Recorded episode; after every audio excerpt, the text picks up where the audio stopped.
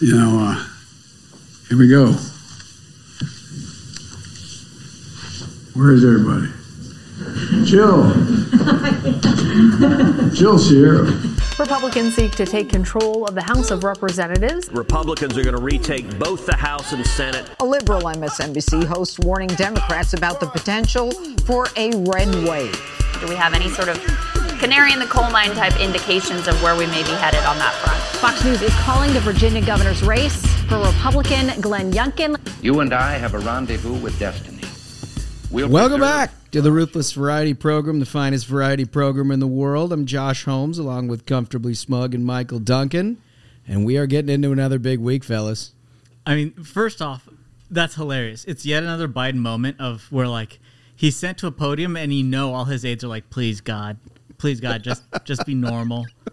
And he's like, "Where's everybody?" He's Joe. Yeah, he's like he's like he needs emotional support in case he has a senior moment. It's shocking. Hello, hello, hello. Where is everyone? Well, the funniest thing about yesterday was they put him out on multiple occasions. Each one was a complete disaster. Yeah, he tried to do the the infrastructure sort of like uh, celebration, right? and, and I don't know if y'all so we're going to have sound later in the show, but I mean, literally from top to bottom, this thing was a disaster. Yeah, uh, it, it hit all the perfect themes of Dems in disarray. Biden doesn't know where he is. Uh, the Kamala loyalists are at war with the White House, and the White House is at war with the Kamala loyalists. It's everything. Everything was going on. Everything was going on. They can't get anything right. Um, well, listen, we had a big week last week. We want to thank everybody for the very kind words about our interview with Bob Dole. It was, uh, for us, it was an absolute pleasure I was really grat- gratified. Uh, see if I can say that. I was really gratified by the response of people, not only the people who know Bob Dole and know his story and and everything, but for those who didn't. Right. And we're able to hear him in his own words and, and the summation of uh, what has been an incredible career. Yeah, it was the perfect way to honor Veterans Day. Uh, I mean, he he's had an incredible life, and we're, we were so fortunate to be able to have that. I mean, yeah. Amazing. Yeah, an, an incredible deal. But now we're back and we're going to laugh and we're going to make fun of things. And uh, let's read a couple reviews out of the Bob Dole special and then we're going to get right into it. Uh, first one is from Mr. Mitch M3. It says The interview with Senator Bob Dole was priceless. He is an absolute American hero and at 98 continues to help lead the country. A real banger of an episode. Thank you so much. The uh, the second one is name unpronounceable. Yeah, I don't know how to say that. Bifak. Bifak Harzada. Yeah. Yeah. Don't know about the name, but love the thought. It's uh, veggies for thought, candy for entertainment. This is hands down the best political podcast out there. The fellas are incredibly insightful, have fantastic guests, break down the political world in an honest way, and feed you a little candy every once in a while.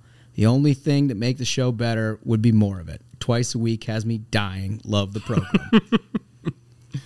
yeah, I love that one. Um, one more here from C. Is it Huffeth? 84? C. Huff LTH. LTH 84.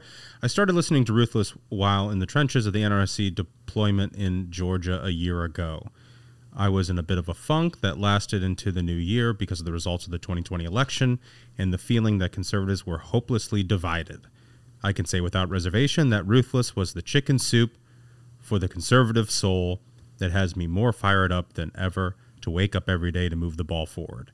Through humor, insight, and encouragement to cyberbully Duncan into pushing the internet button, the program brightens all uh, brightens at least two, if not three, of my days in a week.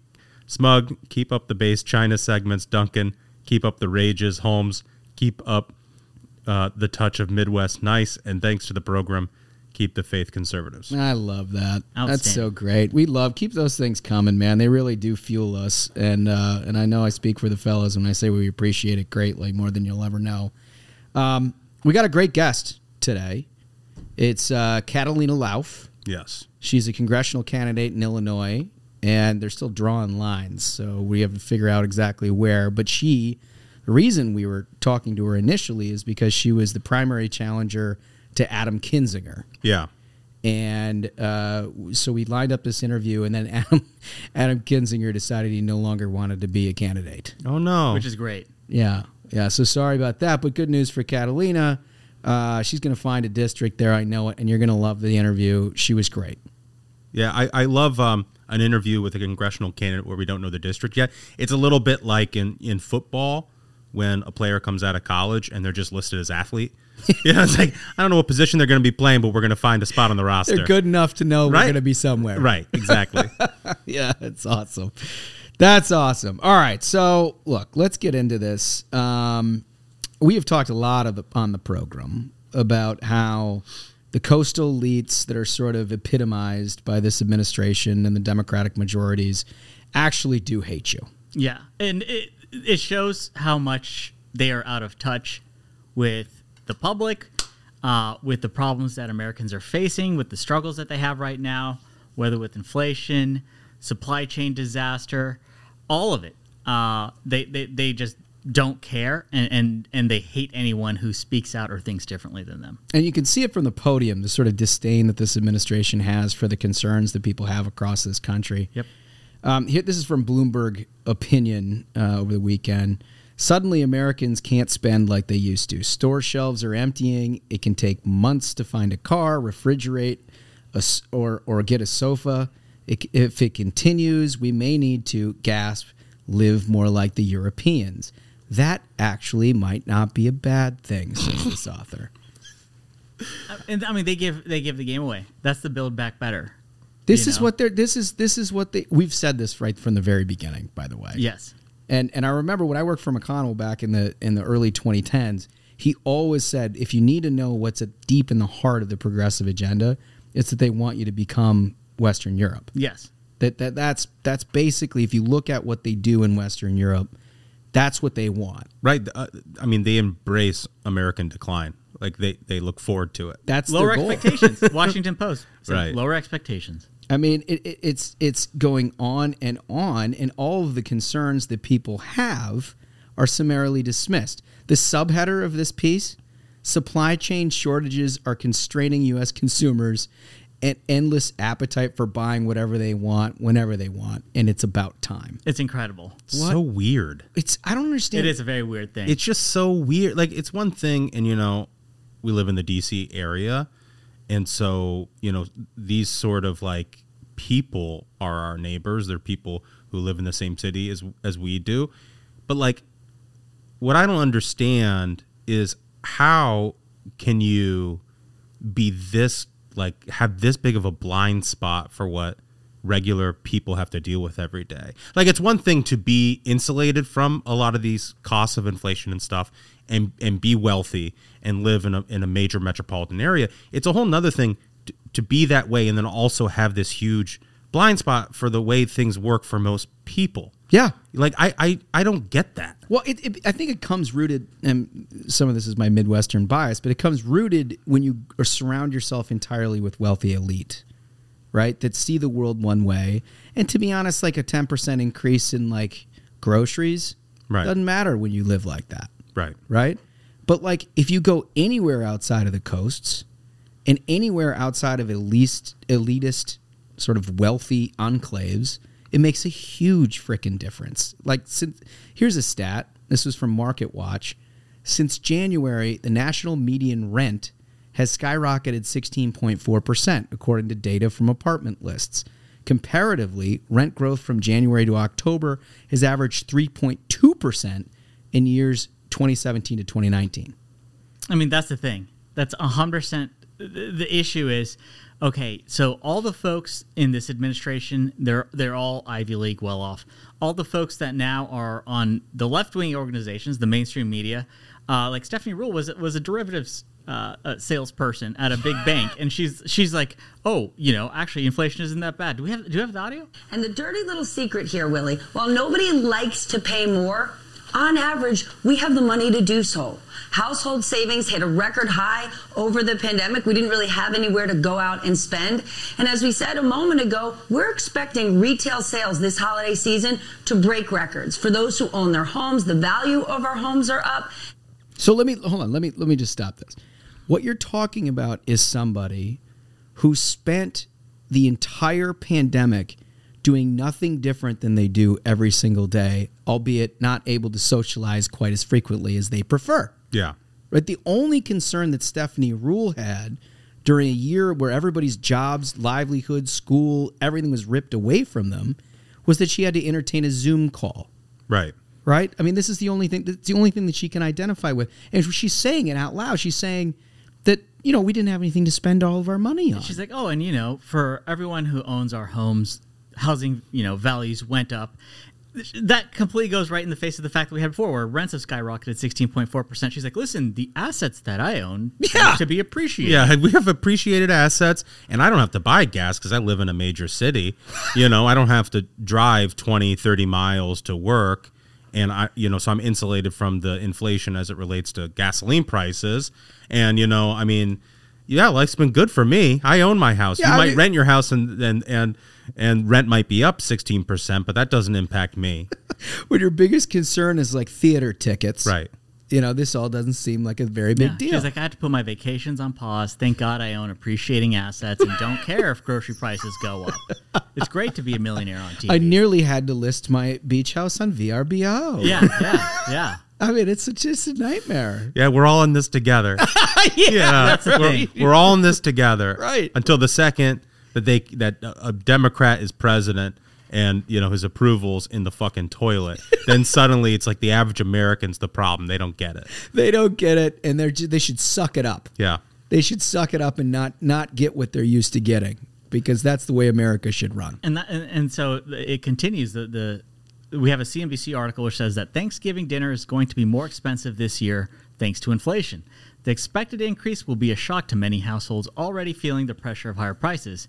There's a quote. Uh, just the cost of metal to put cranberries into a tin can has gone up, says Kurt Covington, Senior Director of Institutional Credit at Ag America. It's across the board and it's going to take the supply chain well past Thanksgiving and Christmas to get back to normal. Incredible, incredible.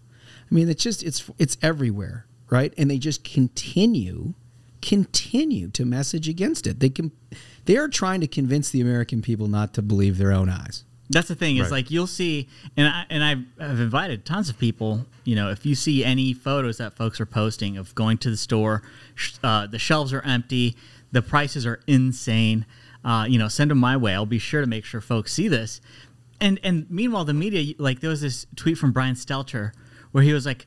Uh, took my two-year-old to the grocery store today, and they said they were amazed that we can choose so many different things to eat. Like That's such a perfect it's example. just Crazy. exact example. It, but it's I don't like to your point earlier, Duncan, that it's Yeah. so weird.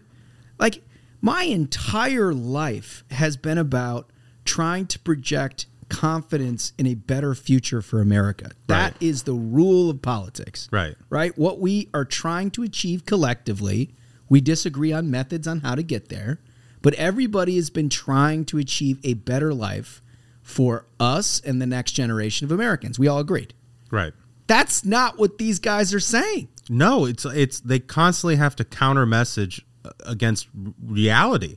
It's the exact same thing that they did in 2020 when there were riots all across this country. Yep. And people were setting buildings on fire. fiery but And mostly peaceful protest. Right. And then what did you have? You had people in the media being like, oh, I was downtown in D.C. today. And, and there was no violence. I felt was- quite safe. I felt quite safe. And it's like, okay, yeah, you're like fucking corner of Farragut might not be on fire, but like, what am I supposed to believe you or my lying eyes? If I live in one of these communities across the country, like, oh, because Brian Stelter took a, took a picture of some milk and the shelves were full, then I'm not experiencing it. You solve the fucking problem. But but but, and, but when did we start measuring us against third world countries? Right. Like when did it become? Oh, we have it so good because we actually have milk and bread.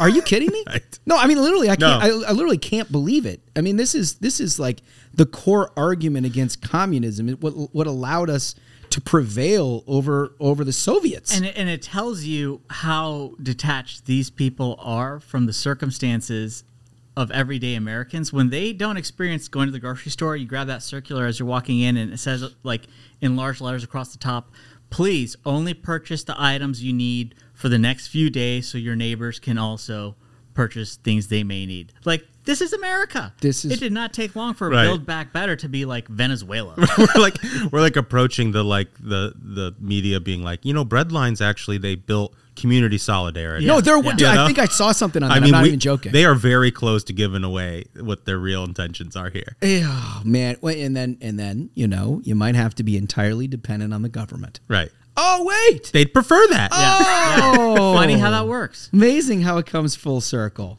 Well, you know, look, they got a lot of problems, but I, we would be remiss if we didn't, as a program, take a victory lap, fellas. Yes, a well-deserved one. And that is a victory lap about Kamala and Veeper Veep. yes She has, I think, entered the public consciousness in a way that we in the program and the minions and the listeners of the program have well understood here for many, many months. yeah we've been talking about this for months and finally now uh, it's starting to get a little more ink you know not not just her gaffes and her inability to do anything but also this sort of wedge between her and, and the rest of the biden administration So I want to set up a couple of things, a couple audio pieces here. First, there's a CNN article that we're about to go through that that tells you everything about the dysfunction of Kamala Harris, the VP, that's relation to the White House, the problems they're having internally. So all of this has now become public consciousness in a way that only the program listeners have understood up to this point. Then tomorrow happens. Let's get the audio from what she had yesterday Yep. in in this infrastructure press conference.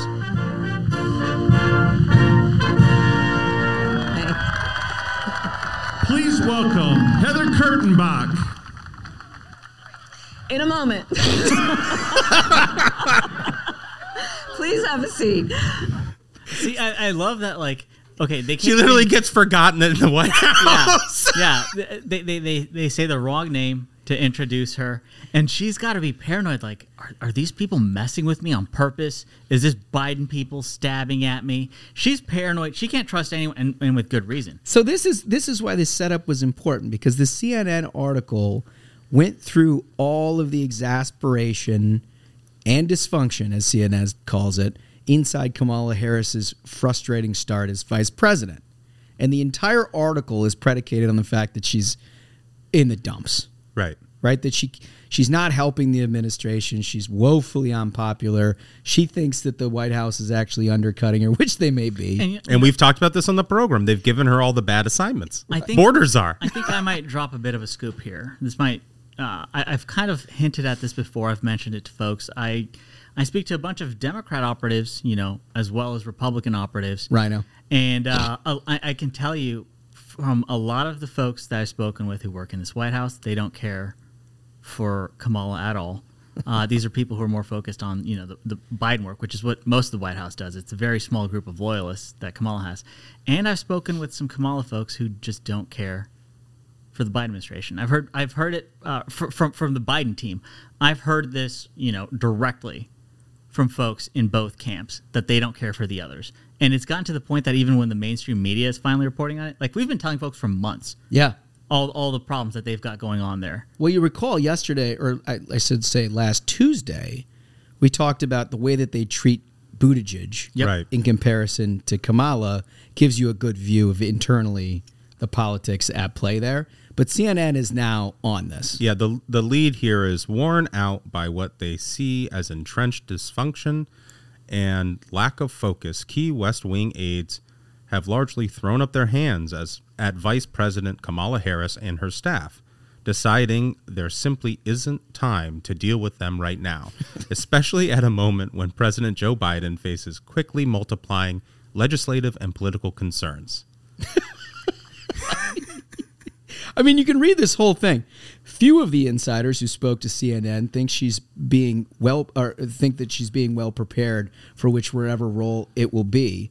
Harris is struggling with a, rocky relationship with some parts of the White House, while longtime supporters feel abandoned and see no coherent public sense of what she's done or trying to do as vice president. I, I, I thought this was really fun. This is really hilarious. This part says a week and a half ago, as Biden, his aides, and multiple outside allies rattled through calls all day trying to lock down wavering lawmakers ahead of the House infrastructure vote, Harris spent the afternoon touring a NASA Space Flight Center in suburban Maryland. That's awesome. Where they're like, oh, just uh, send her to NASA. It's like something. the Veep episode when they send her to to eat the ice cream. Yeah. you know. So, but but here's the thing: the problem is they do need to keep sending her places because Right. she's the vice president, right? But here's what happens when she does. We have this audio. With us in government, we campaign with the plan. Uppercase T, uppercase P, the plan. And then the environment is such that we're expected to defend the plan.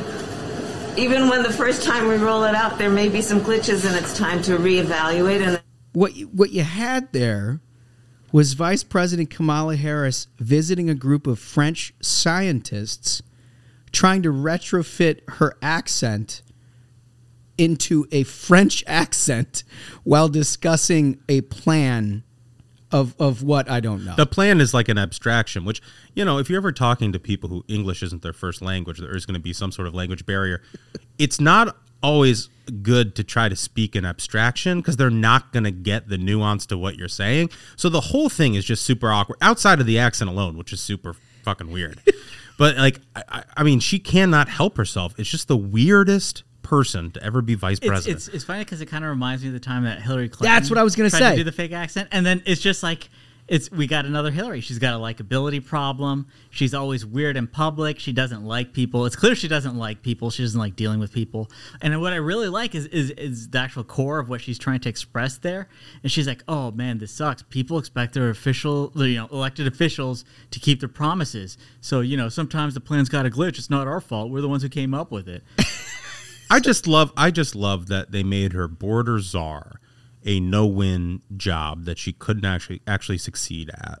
Right? They send her to NASA as they're putting together the votes for like this signature piece of legislation. And then Joe Biden goes and crop dusts half of Europe with his fart that they're still talking about.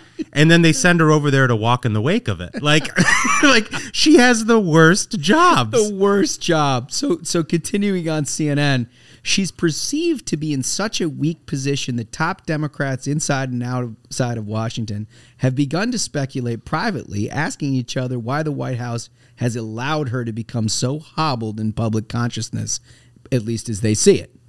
What are they going to do? Honestly, here's the here's the dilemma that the White House has. Obviously, Smug is right that they don't care a lot about Kamala Harris. But what are you going to do to change that? Because every time they put her out anywhere, an abject catastrophe ensues. I mean, that's the thing is that's that's that's the whole issue that they're facing. It's a catch twenty two.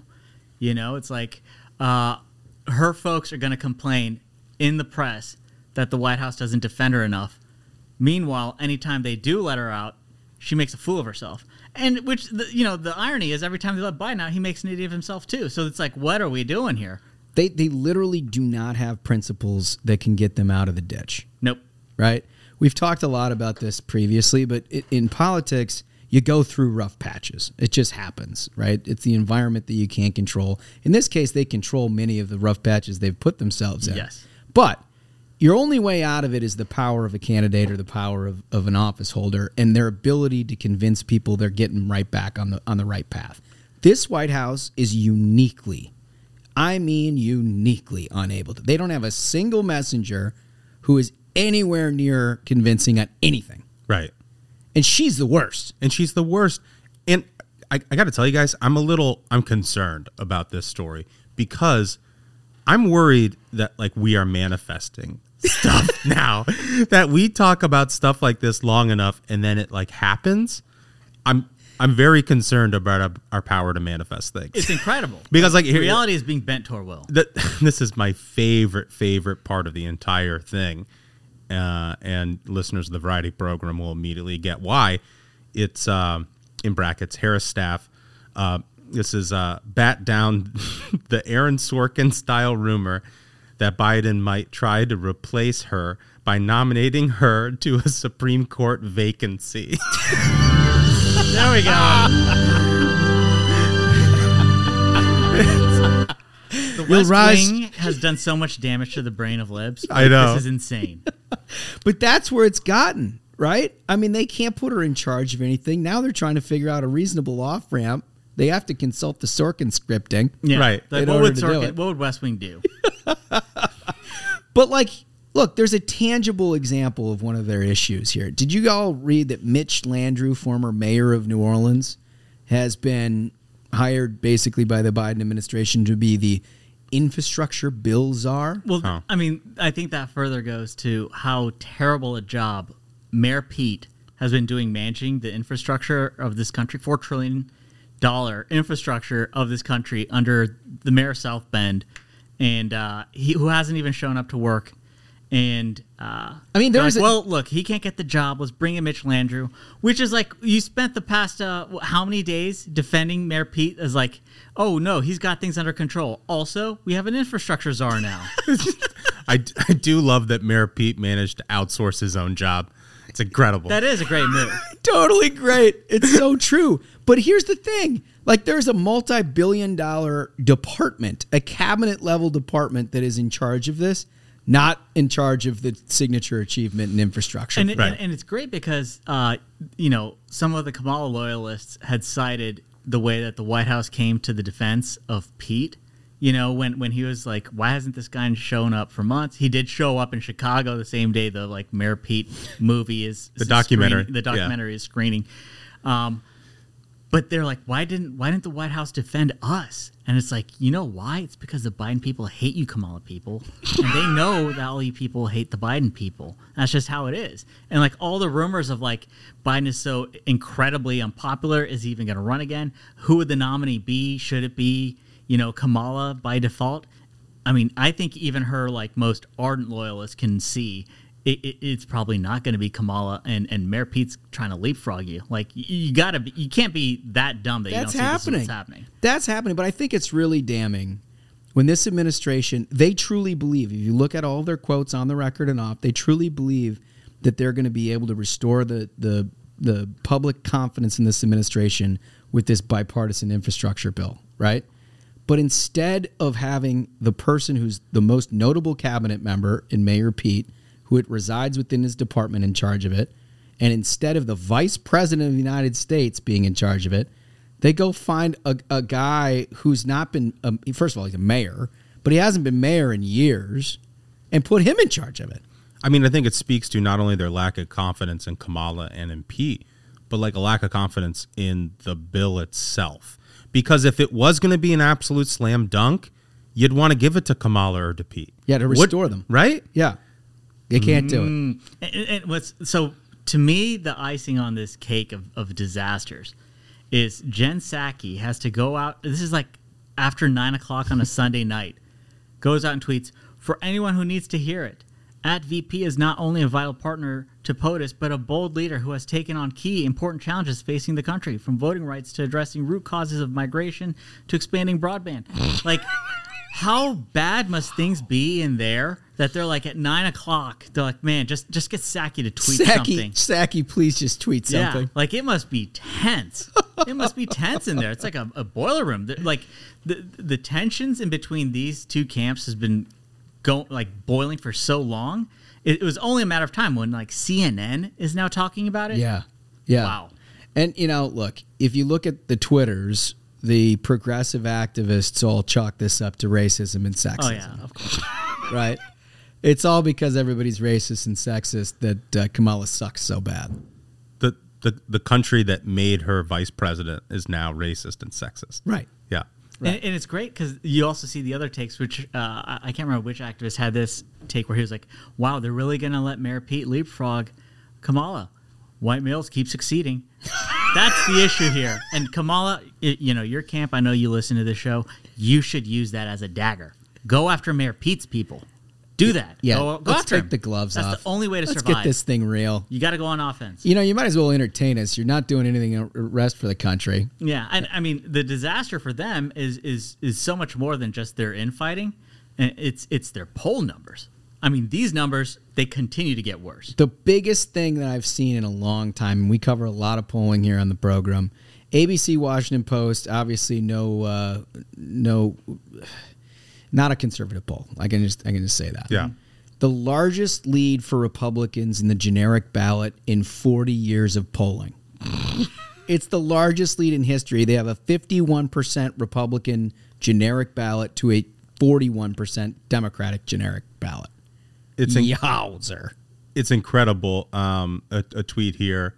Um, in these states, Arizona, Florida, Georgia, Nevada, New Hampshire, North Carolina, Pennsylvania, and Wisconsin, Biden's overall job approval rating is 33% compared to 43% elsewhere. I wonder what's going on in Arizona, Florida, Georgia, Nevada, New Hampshire, North Carolina, Pennsylvania, and Wisconsin. Might year. there be some Senate races? They, it- you know what? They all have competitive Senate races. that is something. Let's go. Oh man, it's it's incredible. They've so the poll goes on and on. It talks about all this stuff. You know, the, the one that stuck out uh, to me on the economy with inflation soaring 70 70 percent say the economy is in bad shape. Wow, Seventy percent. seventy. And and uh, just thirty one percent say that Biden's keeping most of his major campaign promises. Thirty five percent say uh, think he uh, what does it say? Think he's accomplished anything at all. Um, that's something else. Uh, and and right here it says while just half blame Biden directly for inflation, it's worse in 31 years. His approval for handling the economy overall is down to 39 percent. That's off six points since just September and 13 points from last spring. I mean, you remember the old Carville line? It's the economy stupid. Right. Well, if it's the economy stupid, then they, they know who stupid is. Well, right. It's like, you know, they don't have to blame Biden for the inflation or a bad, you know, economic recovery for them to vote against Democrats who have unified control of Washington, right? Like, at the end of the day, when they go to the polling booth in the midterms, like, they're going to blame who's in charge, yeah. you know? Yeah, well, uh, in this case, it's an easier track to follow because you know a lot of times you're talking about abstract economic policy that doesn't affect everybody. you're Right. just kind of in a in a uh, argument with the other side. In this case, they've they've spent more than's ever been spent in the history of this republic because they believed that flushing the cash into the economy was the way out of it. Instead, what they got was record inflation, supply chain crisis, people out of work not looking for work, no income raises, and, and uh, all kinds of economic trouble that trickle down to everybody's individual pocketbook. Yep. Right? So you can see it, you can feel it. And the Washington Post was talking about this. It had an article that says that Biden has underestimated problems facing the country, and Democrats fear that has become a political problem. Well, you say. You don't say. When their messaging is like, on the 4th of July, they're like, hey guys, actually, you might save six cents over last year, which was an absolute lie. and things have gotten so much worse. So much Yeah. worse. Well, this is the dumb fuckery that we've been dealing with forever, right? And conservatives occasionally get themselves into this dumb fuckery as well, which is you have an economic crisis. What you do is just send money to people, just blow blow a hole in your deficit, send money out, and the economy will recover. What we know now, beyond a shadow of a doubt, is not only does that not work, it the reverse is true Right. it kills the economy. It kills production. It hurts employment. It hurts basically everything to do with American life. You know, I mean, this is not a debate worth having any longer. The next time that somebody tells me that tax cuts are bad for the economy, I'm going to tip over the desk because the tax cuts that Trump put together in 2017 led to a record economic expansion Yeah. jobs, wages, all everything you can think of as good as it can possibly get. Democrats get in control. They want to roll all that back. They want to spend their way out of the crisis. Well, have a look, folks. Yeah, I mean, what's the point of sending you a six hundred dollar check if inflation eats into all of that and more? Like, it doesn't work. in one paycheck, Right. I mean, you just have one trip to the grocery store and that you blow through that. Right. Yeah, it's it's bad news. And here's uh, here's here's further proof of of how rising costs have, have hit Americans' pocketbooks. Uh, a study has found that nearly half of Americans plan to cancel subscriptions over rising costs, the, the like streaming services. It says most 80% cite the rising cost of services simply not being worth it. Similarly, the same number agree they simply don't enjoy the content enough or their favorite program is no longer available. Three and four respondents say they've had too many technical problems with their streaming devices, while two thirds feel the product is too difficult to use or navigate. I mean, this is a great point, honestly. Like, I know a lot of times um, over, over the past few weeks, I might have a random movie that, you know, I'll, I'll have someone over and like, hey, have you ever seen this film? Unavailable on any streaming service. And these are like, you know, very common films like Trainspotting. You know, you can't stream Trainspotting. No, I didn't know. That. That's that. insane. That's not. So that can be like, oh, you know, It's a very specific problem, Smoke. yeah. Well, I mean, you know, if someone hasn't seen Trainspotting, it's a fun, fun It is. flick. You know, It is. Um, there, but Depressing. y- well, yeah, kind of, Yeah. kind of. The ending can be kind of optimistic. Um, but like even I can't remember which uh, Paul Thomas Anderson film I was trying to see the other day. You can't can't be found on streaming services. It's insane. Like all that's become is like Netflix will find some like random show, they'll hype it, and then no, no you know, they just want to build like a critical mass of attention, and then it's gone. Like there's no blame Obama. entertainment. Yeah, hundred percent. I blame Obama. Him and that uh, podcast he's doing with Bruce Springsteen is garbage. A failure, a failure of a podcast. But one thing that we can actually enjoy, guys, fast food chains are getting into the booze business.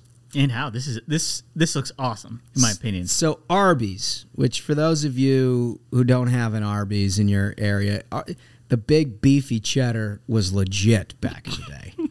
I mean, that sucker was ground. That onion bun, you remember that thing? I do. I remember that. Oh, it was fantastic. You get the you get the Arby's sauce with it. And it get, uh, my favorite thing, hands down, is is the uh, curly fries. Oh, the curly The fries. curly fries they are were awesome. Like, they were like the the OG of curly fi- of curly fries. But now, apparently, not just the the food. They're getting into uh, two limited edition alcoholic drinks. They're calling it Arby's Curly Fry Vodka and Arby's Crinkle Fry Vodka. Uh, officials said both vodkas taste like their namesakes.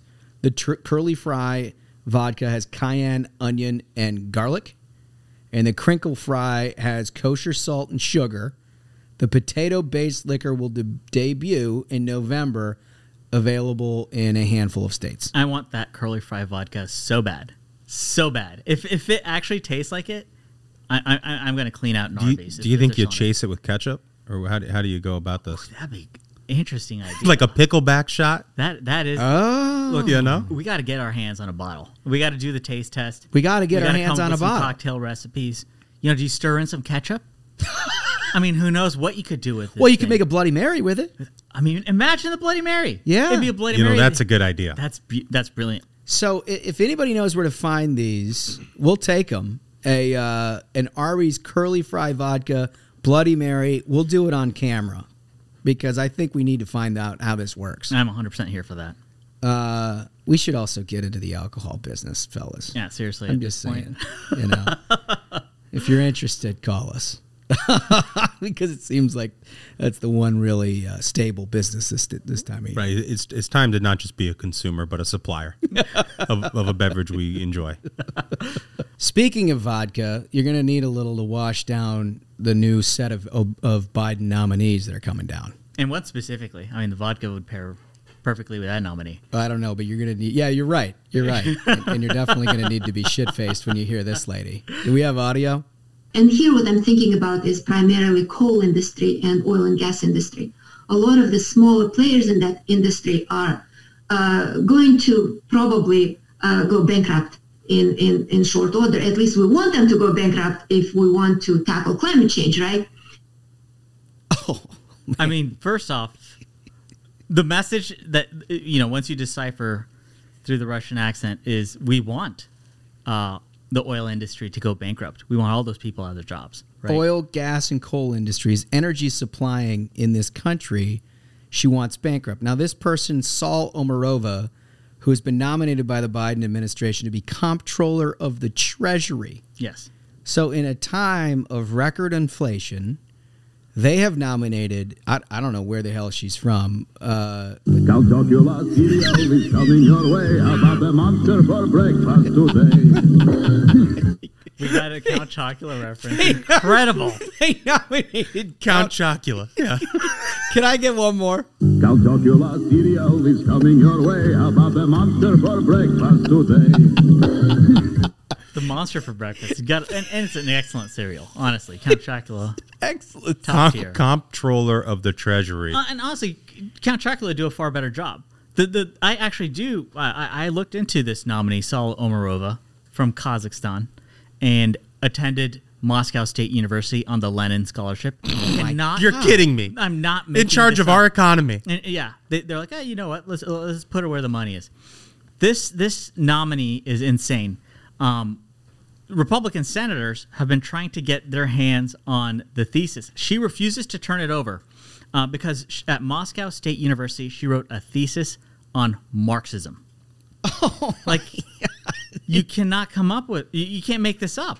And uh, uh, the, the name of the thesis was Karl Marx's Economic Analysis and the Theory of Revolution in the Capital. And yeah, let's let's put that person in the I- treasury. I, I literally, I, I'm, I'm breathtaking. I don't, I don't know what to say about this.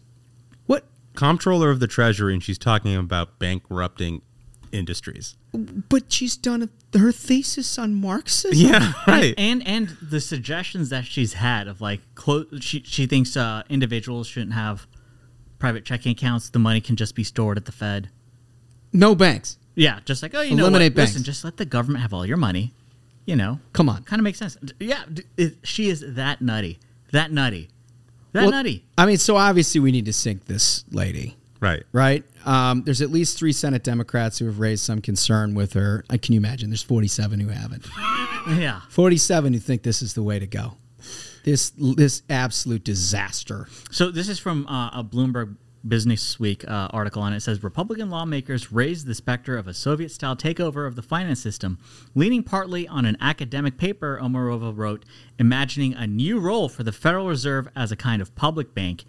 And uh, they asked pointed questions about her biography, namely, she went to Moscow State University, had a thesis, uh, had had the Lenin Scholarship, and wrote a thesis about Karl Marx. Count is coming your way. About the monster for breakfast today? I'm never going to be able to see this name without thinking of Count Chocula. and, and and and how are how are some Dems coming to her defense? As of course, they're saying because she's from Kazakhstan, uh, Republicans are attacking a woman of color immigrant. Oh, jeez. They're playing the woman of color for for Kazakhstan. I mean, wait a second. That after all she's said and done, this Yeah, is a they're like, racial oh, it- issue. It, can't be about you know wanting the Federal Reserve to take everyone's money and uh, going to Moscow State University on the Lenin Scholarship, which is which. I mean, I think also this solidifies the whole thing that like the whole lib, you know, Russian disinformation BS was all just garbage to attack President Trump. It was we as we now know, none of it was based in fact. None of it was based in reality. They just brought up this like Cold War madness of oh Putin's trying to take over. Meanwhile, they're like let us get the All Star from Moscow State University on the Lenin Scholarship to uh, come bring her ideas to the Treasury, such as have the Federal Reserve take everyone's money. like literally the symbol of capitalist democracy, the Treasury, Yeah. and they want the Marxist Count Chocula to run the joint. Incredible! Can you believe Let's that? get one more blast on Count that. Chocula cereal is coming your way. How about the monster for breakfast today? Can't get enough of it. So we're going to spend some more time on nominees this week, but we thought we'd start with that one. Um, I do want to get to this because NASA announced that they pushed back Trump's moon landing goal. You recall that at the end of his administration, they talked about how um, the Trump administration was a goal, right? To, yeah, to go back to and the a moon. great goal. Right. great goal. Right. So NASA now is planning on pushing back its return to the moon by at least a year to 2025. Um, and it seems to me like an amazing time to make that announcement because you've got all of these private industries that are making incredible inroads. You have China with the hypersonic weapons. You've got all kinds of countries competing for space uh, dominance. The Trump administration, you know, inventing the Space Force. Now these guys show up. I mean, how much of a genius does President Trump look like establishing the Space Force? And in- this uh, Politico article, they mentioned the Chinese space program is increasingly capable of landing Chinese taikonauts much earlier than originally expected. Uh, you know, as you mentioned, we've got the hypersonic missile that China's developed. They're, they've also put up a satellite that folks are saying, you know, I saw uh, uh, reports that it's designed with these robotic arms that makes it capable of intercepting and destroying other satellites while in space. So think about that. Oh, you know, we get into a war with China and they've got satellites up there that are crushing our GPS satellites. They're firing off their hypersonic missiles. Meanwhile, you know, the Biden administration is showing, oh, they don't they don't care about space. That's China's not uh, they, they they refer as China's not as an adversary, they're a competitor. Yeah. Well, how about the fact that we can't do what we did back in 1969? Seriously. What happened to this country, you know, actually making bold decisions and and and, and furthering uh, our capabilities. Like you think about how much technology we have today that just has trickled down from from the space program, from the military, and you know it's it's unbelievable that you'll have people like Bernie Sanders attacking Elon Musk. Who's, who's basically He's been doing the job Bernie Sanders, though. it- so well. It's so, well. good. I, I saw that on, on Twitter that Bernie tweets out, you know, it's about time that the richest, you know, 1% pay their fair share. And Elon Musk immediately replies and he's like, oh, I forgot you were still alive. He did him a better courtesy than he did Ron Wyden the week before that. Man, the board's getting some good work today. Yeah, no, it's a heavy board day. It's a heavy board day. But look, I mean, to sum up this whole thing, this administration can't do bold, it can't do big, it can't do inspiring. Its message is put just same as Jimmy Carter, right? Yeah, accept the decline. Turn down the heat and put on a sweater. And I mean, it, it, again, just to reiterate, the fact that Chinese taikonauts are able to accomplish their missions much earlier than originally expected. You've got China with the hypersonic missile. They're building mock aircraft carriers in China. Yeah, bombing them. And, and, and hitting them, which tells you where they're thinking, Yeah. where their forward thinking is at. Unbelievable. It's incredible. You guys want to talk about some animals? We got some animal news. All right, so it seems like a lot of these stories come out of New Zealand. Like they got a real animal problem in, in New Zealand. I don't know what it is. I've not been to New Zealand. I hear it's a beautiful place. Yeah. But you know, if you go, just be prepared. That's all I'm saying. There's a lot of these stories that come out of this. This one's from the New York Post that a distressed woman called the cops saying that a possum was holding her hostage in her home.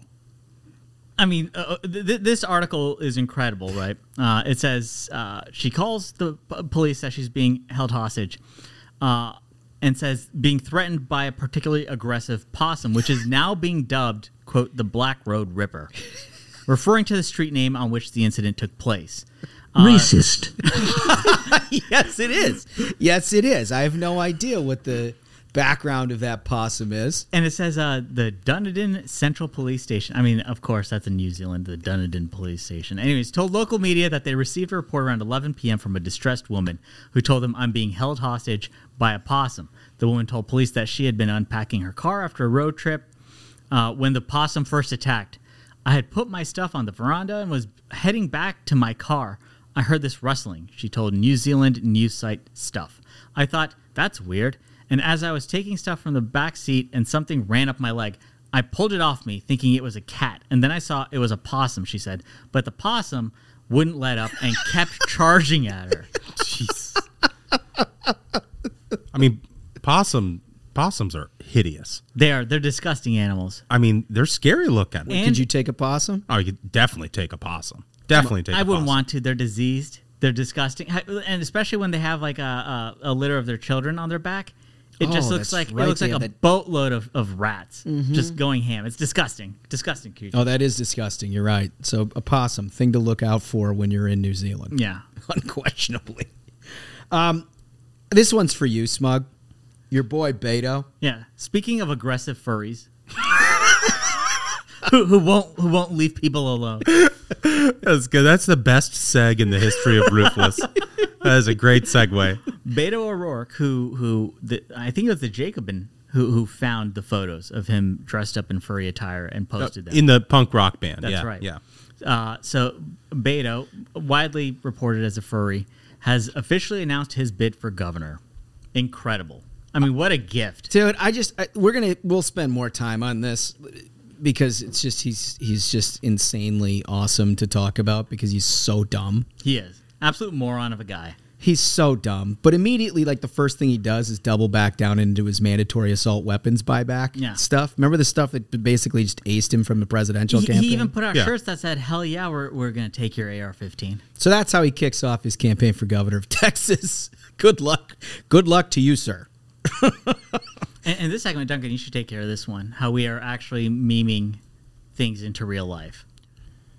I mean, we absolutely are. Um, you know, one of our most popular games here on the variety program, Claim to Fame, um, where we make fun of the RTs of, of White House Chief of Staff Ron Klain, has now broken the fourth wall of the program and become reality.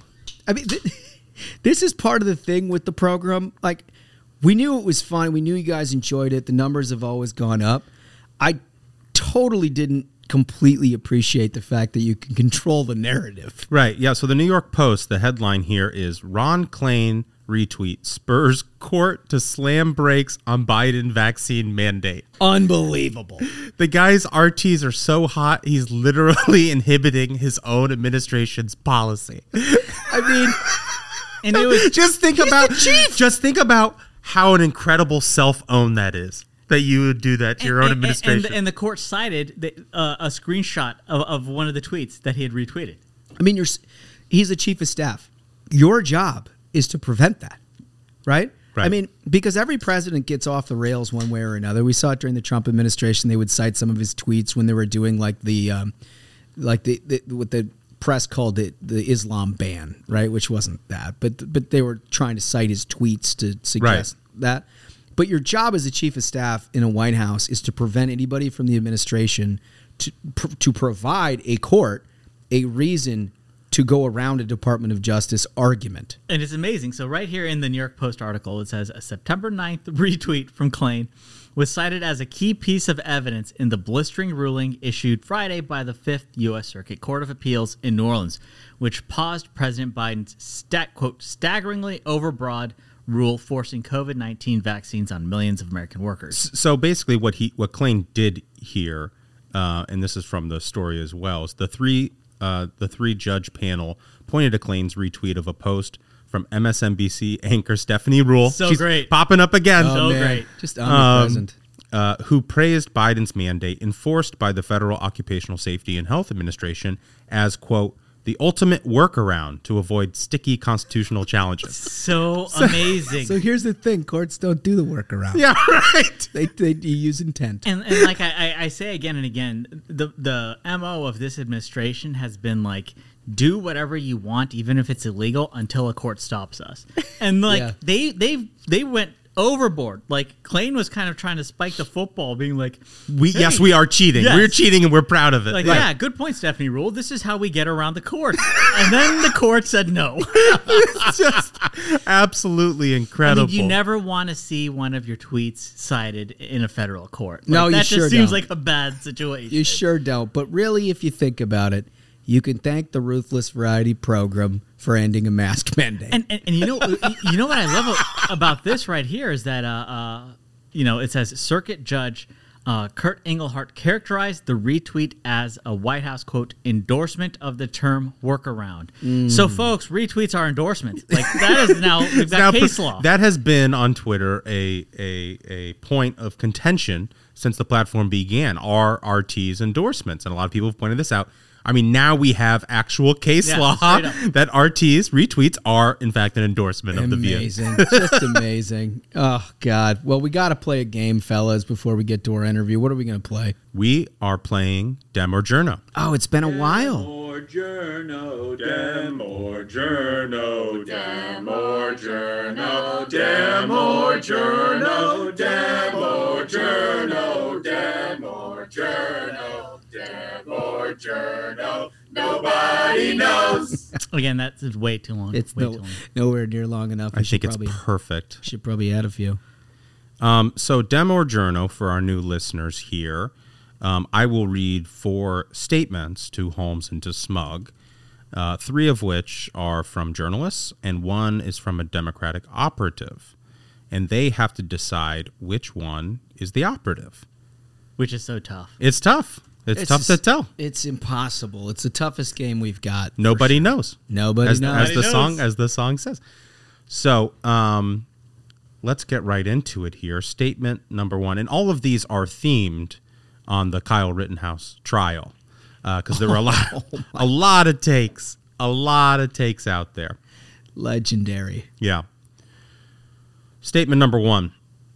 I wonder what the verdict would be in the Rittenhouse trial if the defendant were a black 17 year old from another state who killed two people with an illegal assault weapon. Oh my good God. Oh.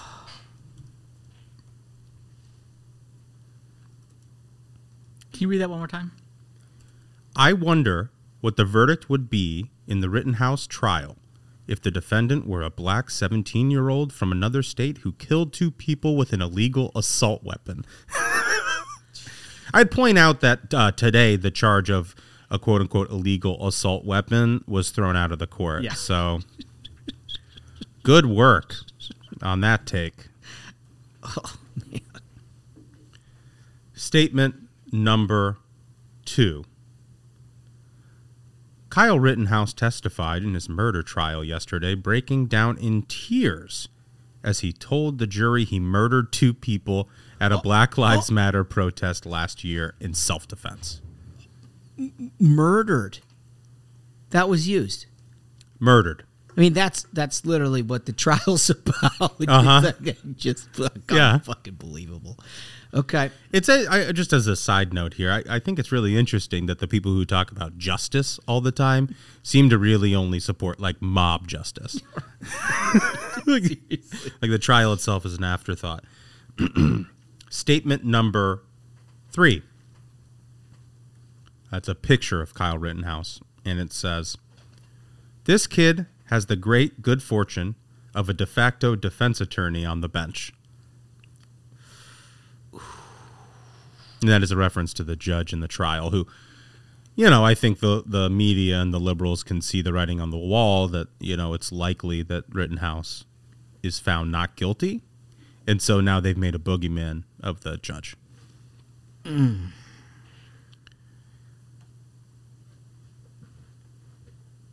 This is going to be so hard. This is going to be hard, yeah. Statement number four. Again, this is another one about the judge.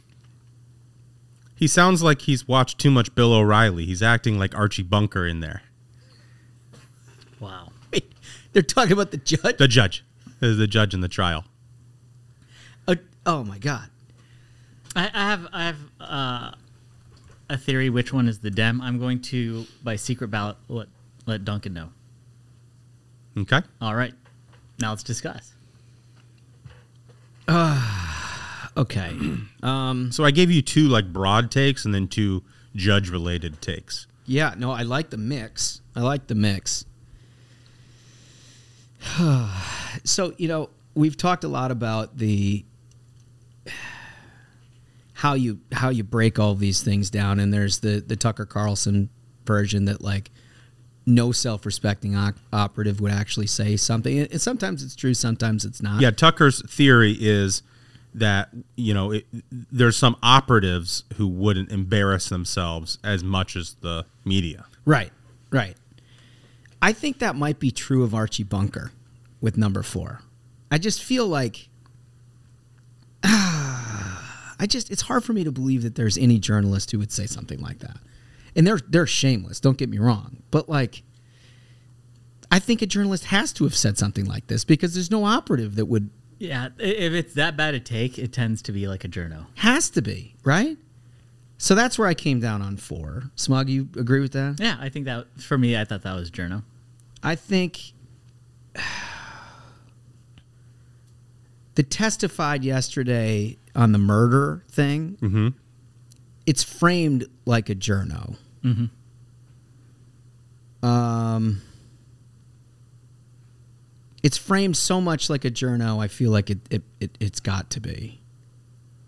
But you know, now I have to worry about the judge and the jury. See, I feel like the one that's that called it murder struck me as a very journo maneuver, where a lot of their game is manipulating the use of words to convey what they want people to believe. Yeah, they just insert. Not, yeah, like it's you don't get straight reporting. You're not hearing facts. Like the amount of liberty that they take in in in presenting what happened is always dripping with with their opinion and the narrative that they need pushed. And the word selection there was no mistake. I agree. I agree. Uh, that's that's where I come down on that. So uh, really, I'm between one and three. Normally, I would say that three has got to be the operative because you know, like who could say something like that? But given where we are in today's state of journalism, I'm kind of hewing towards number one. You think number one is the the operative? Can you reread uh, one and then reread number three? Number one, I wonder what the verdict would be in the Rittenhouse trial if the defendant were a black 17 year old from another state who killed two people with an illegal assault weapon. And number three is this is a picture of Kyle Rittenhouse. This kid has the great good fortune of a de facto defense attorney on the bench. Oh man, this is hard. This is really hard. I'm gonna say I'm gonna say that number three is the journo and number one is the operative. So, so my theory is number three is the operative, and my thinking behind this is, I think a lot of the left seeks to undermine judges and the law as much as possible. It's it's their core belief right now, which is why you see one of their main like goals being okay, get rid of uh, the filibuster and and and pack the courts. You Yeah. know, they want total control and they don't want you know sticky things like laws in the Constitution getting Yeah. in the way. And they try to undermine judges because it, it's telling on themselves they see judges not as someone who is there to enforce rules, but an activist Right. Because they want you know a lot of their legislating to be from the bench. Right. What they consider justice is just punishing their enemies. Bingo. That's right. You nailed it. So that's why I felt number three was. Well, I think that's a good guess. I, I, I think that's I it's hard for me to to go against that. I'm saying number one because just the Tucker Carlson rule. Yeah. Well, Smug is right. It's number Ah, three. he's- he's dominating that. That's fantastic. David Axelrod in there uh, was statement number three. Statement number one was Jeffrey Toobin. Oh well, same thing. Democratic operative. The the uh, also world beater. He's back. He's back on CNN Yeah, I noticed that after his ma- masturbatory scandal on No, I- Zoom. I, noticed that they put him firmly behind the desk. They did. He doesn't have his he doesn't have his typical side view where you can catch legs. That'd be traumatizing for some people. Well, you never know what's going on there. Well, I, I have to also uh, read this other thing from uh, Jeffrey Toobin. uh, he said, The good news for Kyle Rittenhouse is that he's not on trial for being an idiot. it's like, dude, read the room. Do you know who you are? the guy who masturbated on Zoom with his colleagues and is now back on national television wants to call other people idiots. Unreal. so, so amazing. one is Toobin. Who was number two? Uh, two was CBS Mornings. Yeah. Tweeted Mm. out. Murdered. Yeah, the Kyle Rittenhouse murdered two men. Walter Cronkite was CBS, right? Yeah. Look at that. Look at that. Look, uh, how how that industry has just fallen. Edward R. Murrow. Quality. And the uh he sounds like he's watched too much Bill O'Reilly. He's acting like Archie Bunker in there was Jim Acosta. Oh, there we go. A real quality performance by CNN today in Dem or Journo. It really was fantastic. All right, let's play her out of that. Dem or Journo, Dem or Journo, Dem or Journo, Dem or Journo, Dem or Journo, Dem or Journo, Dem or Journo. Nobody knows. All right, so we're gonna get to the interview here. This is Can- Catalina Lauf, and she's a candidate in Illinois. Apologize a little bit for the audio. She's on the road trying to meet as many many voters as she can, so she was on a cell phone. So you can kind of tell that the audio is a little bit uh, sketchy there. We're gonna try to do our best, but I think you'll enjoy the interview. I want to welcome to the program a very interesting woman, Catalina Lauf. She's a candidate for Congress in Illinois. Where exactly? we're going to get a better idea from her. But when we initially talked to her about coming on the program, she was the announced challenger to Adam Kinzinger. Uh, since then, he's obviously been bugged out of the race by Catalina. He decided to to drop out, but then they've got all kinds of different redrawing of lines in Illinois that I want to talk to her about. But first, welcome to the program. Thanks so much for having me. I'm excited to be on with you guys. Yeah, no, this is great. This is great. We um we like to cater to a, a younger demographic, and there's certainly uh, not a lot of candidates that represent a younger new generation of leadership uh, more than yourself. So you know, look, this is these are exciting times. They are. They are. Are you? Um, let, let's just get to the where you're running and and what's going on. I, I know when you filed, you were running against Kinzinger. He's since stepped out, but now with all this redrawing, do you know exactly what district you're running in?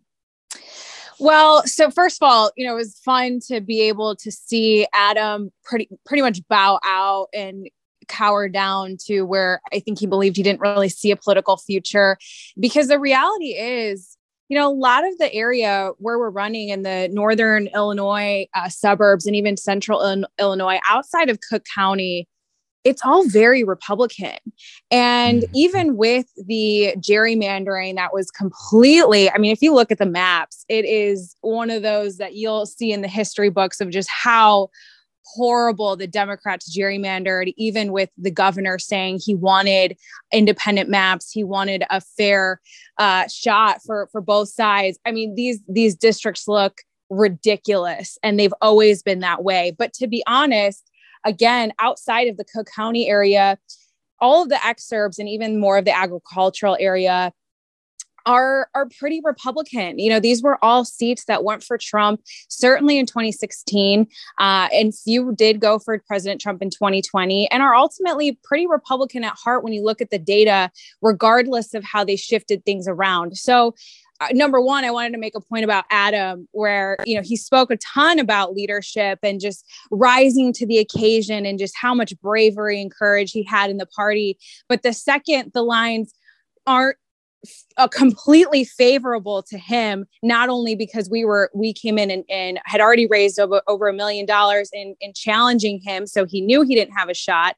But even the way things are now a republican can still win. So it just proves that you know he he knew he didn't have a political future there. So in terms of where we're running, uh, we there will be an update coming up shortly. We're still looking at all the data there, uh, but ultimately we know that these districts are flippable, and we are 100% committed to flipping a seat. No, that's great. That's great. So this is kind of a work in progress, is what you're saying. I, I don't think they've finalized any of the lines yet, but you're you're watching it closely. Fair to say. Absolutely. And uh, especially after what we saw in Virginia and New Jersey, you know, all of these seats are incredibly competitive no matter where you are, even if you're in a deep blue state like Illinois, because of just how far left the progressives are going, what's on the table now in terms of the kitchen table issues that that people are really concerned about. And these are not Republican or Democrat issues anymore. I mean, these are everyday preserving not only the American family and worker, but also just our country and the values. And I think we saw that especially the, this last election in Virginia and New Jersey, where you know these seats climbed 16 points. I mean, that is crazy to think about. Uh, and, and I'm really encouraged by that in, in especially in deep blue states like Illinois. Uh, Republicans have a fighting chance, absolutely. Yeah, no question about it. I mean, you mentioned Virginia and New Jersey from a couple of weeks ago. You know, we just had polling over the weekend that showed a, a 10 point advantage for Republicans in a generic ballot, which, you know, mm. look, it was a record in the history of the poll, the history of the poll, which is like 35, 40 years. So we must be doing something, right? You certainly are, are involved in a good cycle to run. I, I want to talk a little bit about your your background and how you got interested in all of this. I know you worked for President Trump in the Department of Commerce. But before mm-hmm. that, like, how did you get active in politics? How how did you know this is something you wanted to do? Yeah, good question. And I, I believe that, you know, everybody kind of has their own weird path to where they are. And I certainly am, am somebody that had a weird path to get there. I, you know, I grew up in a small town and again, very Republican. I was involved in some campaigns just growing up. I've always loved politics as a, uh, a passion. I was passionate about the economy and, and history and, and all that growing up. And, I went to school and you know joined college Republicans, did all that, but then had that uh, kind of identity crisis of, uh, but am I ever going to be successful in politics? You know, as we know, you right. don't make a lot of money in it, and uh, it was just something that I, I didn't know if I had to preserve it as a hobby or if I wanted to actually have a career out of it.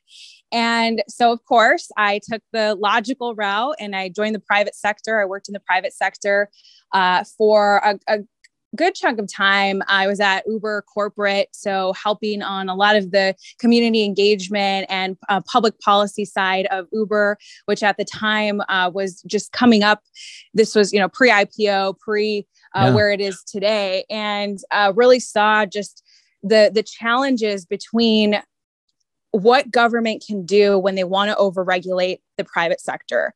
And for me especially working at at the time it wasn't a it, uh, it, wasn't a startup anymore but i've always loved also startups. And i thought that there was a huge gap and a huge need for people in business to understand uh, the the political side and how regulation overregulation and taxation really does hurt uh, companies small medium to large. And and so ultimately i uh, you know your passion always calls you back and during that time was when president trump kind of rose to to power and that was during the time that uh, the Republicans was going through were, were going through this huge identity crisis. And for myself, being a conservative, I didn't identify with the Mitt Romney and kind of this elitist establishment class of Republicanism. So for me, politics was really tough to be uh, in love with at that time just because I didn't really identify with with a party.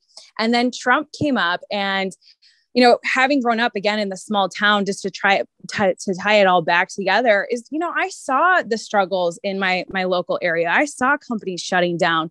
I saw what happens when you have an administration that again doesn't understand small business owners and and the American worker and how their policies directly impact that. I saw our area really be part of that kind of forgotten men and women um, coalition that President Trump really talked a lot about. And and again, also my my family being from uh, Central America, my mother's side, uh, just how the, to the detriment some of the Democrat policies were when it came to immigration and incentivizing Ill- illegal immigration.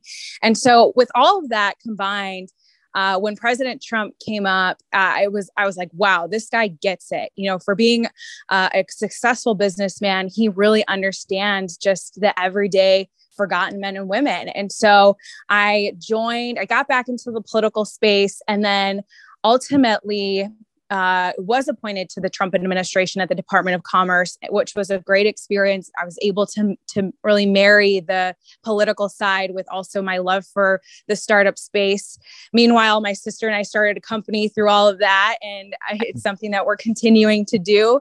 So it's it's been a weird road, but again, your passion always calls you back. And never thought I would run at all my gosh, I was always the one that was like, absolutely not. I, I'd rather, you know, critique politicians and ever become one. But here I am, and life kind of uh, put me in, onto this path now, and I couldn't be more grateful for for where I'm at.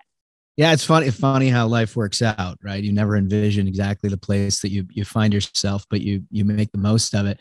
What I find so fascinating about you, Catalina, is that you were you were someone who was like a Republican, right? Because because you know, I look, I've been a I've been active in politics now for very, but I was the furthest thing from a college Republican, and in in large part because you know, I didn't see anybody like you running around college Republican circles when I was in college, right?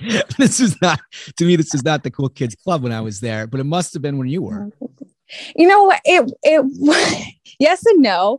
Uh, I will say, recruitment went up by 150% when I was recruitment chair because I made sure I, I didn't bully anybody into it, but I was like, look, we we have to we have a country to save.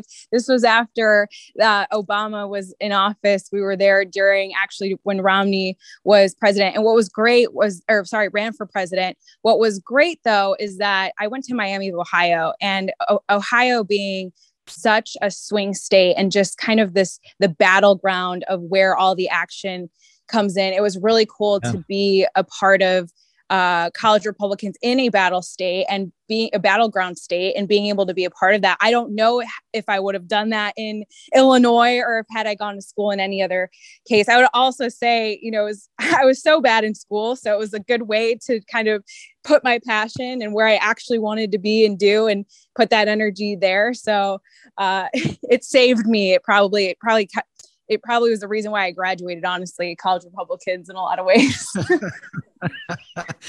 we all have our thing. We all have our right. thing.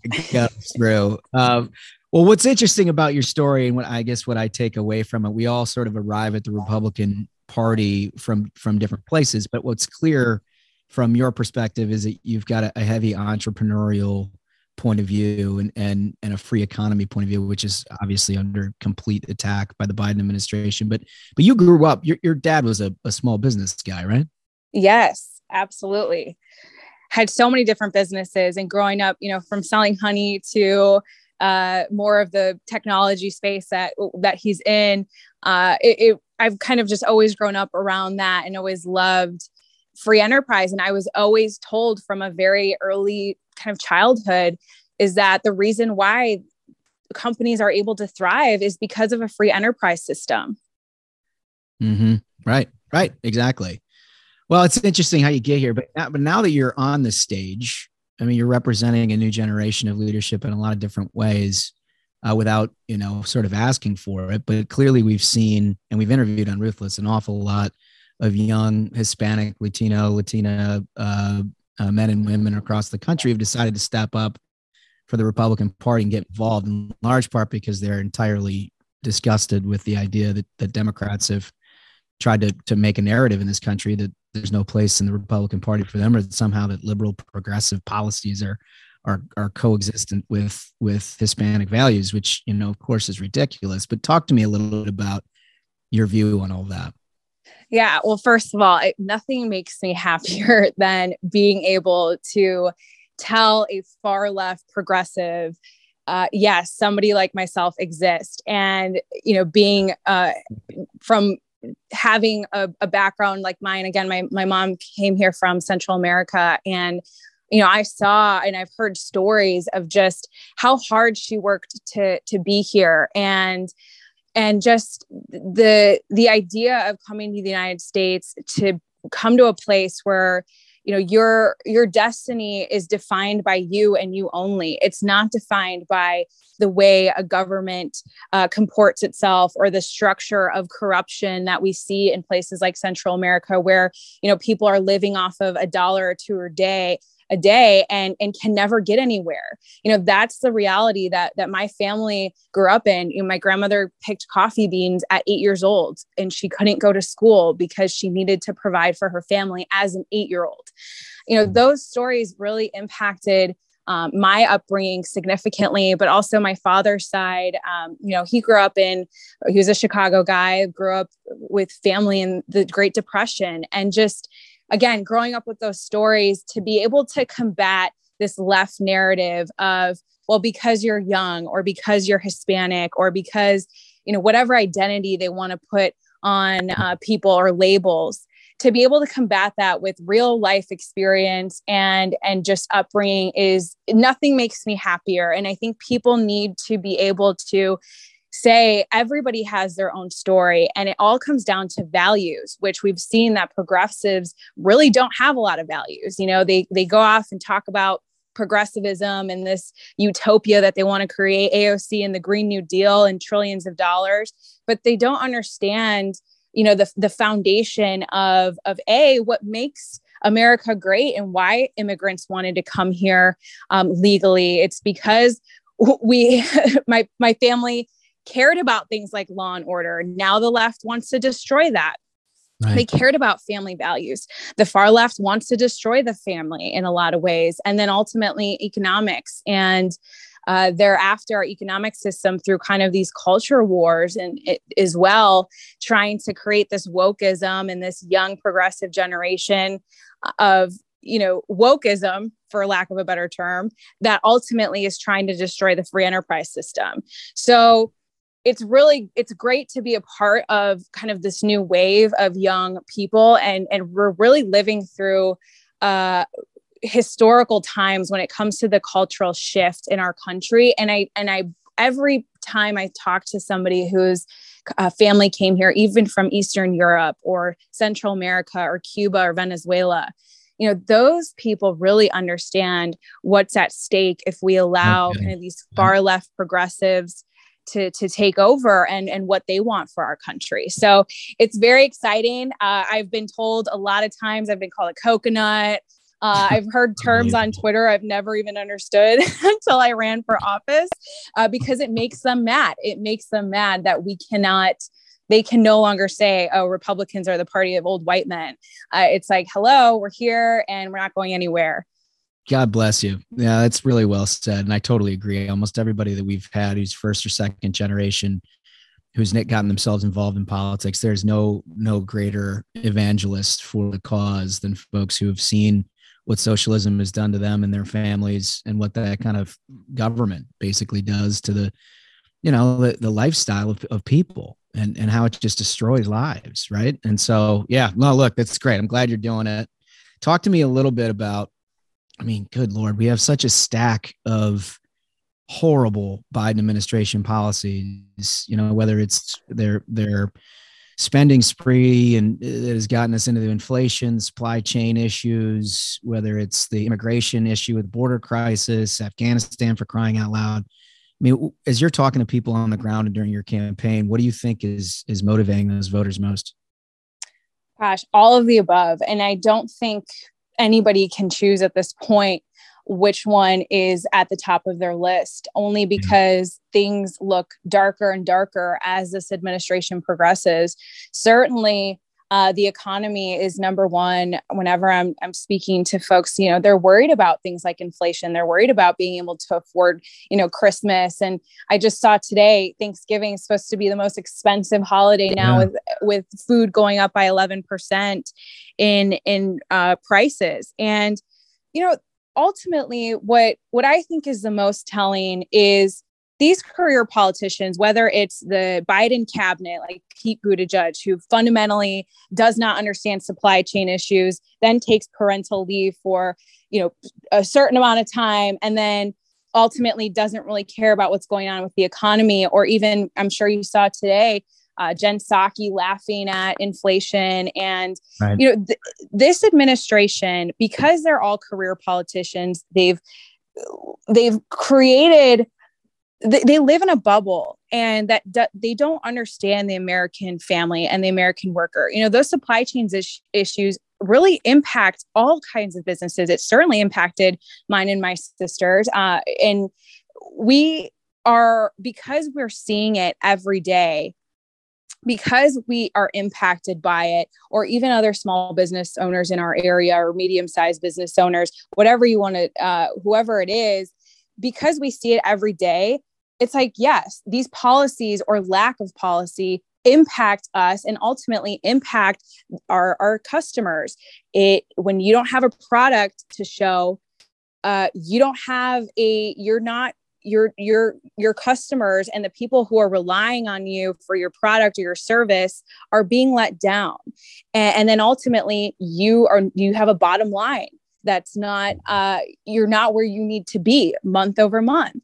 And these things really impact us and and it impacts the country in any way whether it's manufacturing or whatever industry. I'm just using ours as an example but uh, these this administration doesn't understand that.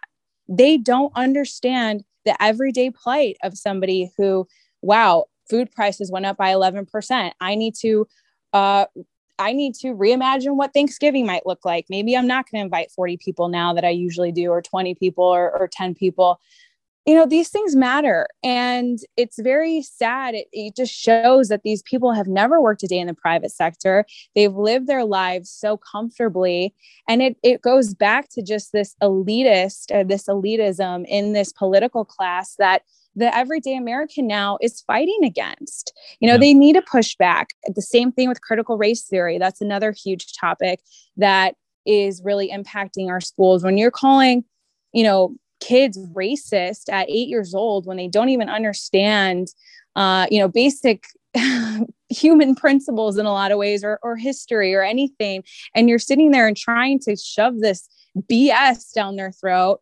And uh, on top of that, we're calling parents uh, racist or calling parents whatever names they want to call us now, call, call them now. You know, those things really impact voters. And yeah. and those things are personal to a lot of people, even the mandates. Uh, the mm-hmm. vaccine mandates, the forced forced vaccine mandates, uh, regulation, over regulation things like that really matter. Also, again, not to be long winded here, but the border crisis is massive, even in a state like Illinois that's not a, a border state. You know, the illegal immigration still impacts all states, uh, no matter not only economic economically, but also from an, a law and order perspective. So no you put all of that together, you combine all of those issues, the pullout of, of Afghanistan, uh, everything else that's going on. You have a massive uh, you have a massive buffet of things to be upset about. And and i really think it's gonna they're they're pushing way too far left now. No question. No question. Well said. It's a good rundown. We we struggle to try to keep up with it all in the program because it feels like they've touched absolutely nothing that hasn't turned into a catastrophe since Joe Biden was inaugurated. But but I want to lighten things up here a little bit. We got three big questions we ask everybody and uh, it gets to know you a little bit, Catalina. So, for the first question is, if you can choose your last meal on Earth, what would it be? Oh no. what do you think? You got me. Oh, that's have, tough. You have me. Yeah. If I, mean, I say cheese pizza, does that make me so no, basic so and weird? Here's the thing. Here's the thing. There is no yeah. It's got to be cheese are, pizza, probably are... deep dish, or perfect, perfect. So is that like a? Uh, do you have a place? I know. Cheese pizza is such a, a, but I could live on that. I really could. Oh, good. It's a thin crust, but I could also do. I could crush an entire deep dish pizza probably by myself. So. okay. Okay. All right. Uh, second question. If you never got into this, if you never got into politics at all, you know, this is a little different for you because you're obviously uh, operating a small business, so we know professionally what you were doing. But if you weren't at all interested in politics, what would you dedicate your time to doing? That's a great question. Anything that would be helping people. So I really, uh, I actually before all of this, I, I wanted to go back to school to be a, a mental health coach and a, a mindset coach. I'm I love encouraging people. I love just being a part of the journey to people fulfilling their potential and and also helping you know i think uh, mental health is is a huge uh, topic that uh, you know could have its own uh, hour dedicated to it now that I, we won't get into but it's certainly so important and um, it's something that i think especially from a policy perspective too uh, you know there could be a lot of work done on all different sides. So definitely mental health coach, mindset coach, something that I'd be helping people with. I like that. That's good. That's different. That's different. I like that. Um, all right. So this last one goes to what motivates you more. And the two poles of this are you're either motivated motivated by the thrill of victory or the agony mm-hmm. of defeat. And the way to think about it is the the sunny optimist charging up the hill is the thrill of victory person. And like mm. Michael Jordan is the agony of defeat person, right? Somebody who just like has this burning anger at the mere thought that somebody could overtake them at anything they're doing. Okay, I will go with I'm an optimist, but I will say the agony of defeat. Yeah. yeah, so, I always love the line pain lets you know you're alive. And um, I think you learn the most uh, when you're at your lowest and going through those challenges and building that fortitude. I think is is way more rewarding to the human mind in the long run than the thrill of a one-time victory. Very well explained, Catalina. Very well explained. that that is a that's the best short, succinct explanation for an agony of defeat mindset that I think we have program. And no, and no, cheese pizza does not make you basic. Okay. well, listen, you got to keep us updated. I appreciate. First of all, where where can we find? Do you have a website? Yeah, uh, www.catalinaforcongress.com. I can't believe I put the www. so that's that's actually basic. yeah, like wow, that was so 2000 of me. Uh, and Catalina Lauf on all social media platforms. Perfect. Okay. All right. So you got to stay. You got to keep us updated. If you're in DC, stop in, have a cocktail, uh, and and enjoy the minion because I know they're going to enjoy this interview. Thank you so much again for having me. Yep. Take care so she's great. You know, the thing the thing I like most about candidates like her is the energy and the new perspective that they bring. I mean, we we truly are in a change environment in terms of new conservative leadership, young conservative leadership. And I think somebody like that really has a lot to say. She destroys all of the Democratic narratives about who we are as conservatives just by showing up in the room. And then she's got just a really powerful pitch. Yeah. It's just nice to see like the next generation of, you know, conservative leaders stepping up to the plate. and, you know? and and the environment that we have. You know, we got the Biden administration. Dems right now have the White House, the House, the Senate, and if we get these quality candidates, I mean, the, we know we've been telling you the red wave is coming, and we get we get candidates like that, the vanguard. I mean, this win is going to be big. It is. It is. Well, listen, I've enjoyed it. Good episode. Another banger of an episode, gentlemen. And thank you so much to all our listeners. Our numbers keep going up, and we appreciate y'all so much. So, until next time, minions, keep the faith, hold the line, and own the libs. We'll see you on Thursday. Stay ruthless.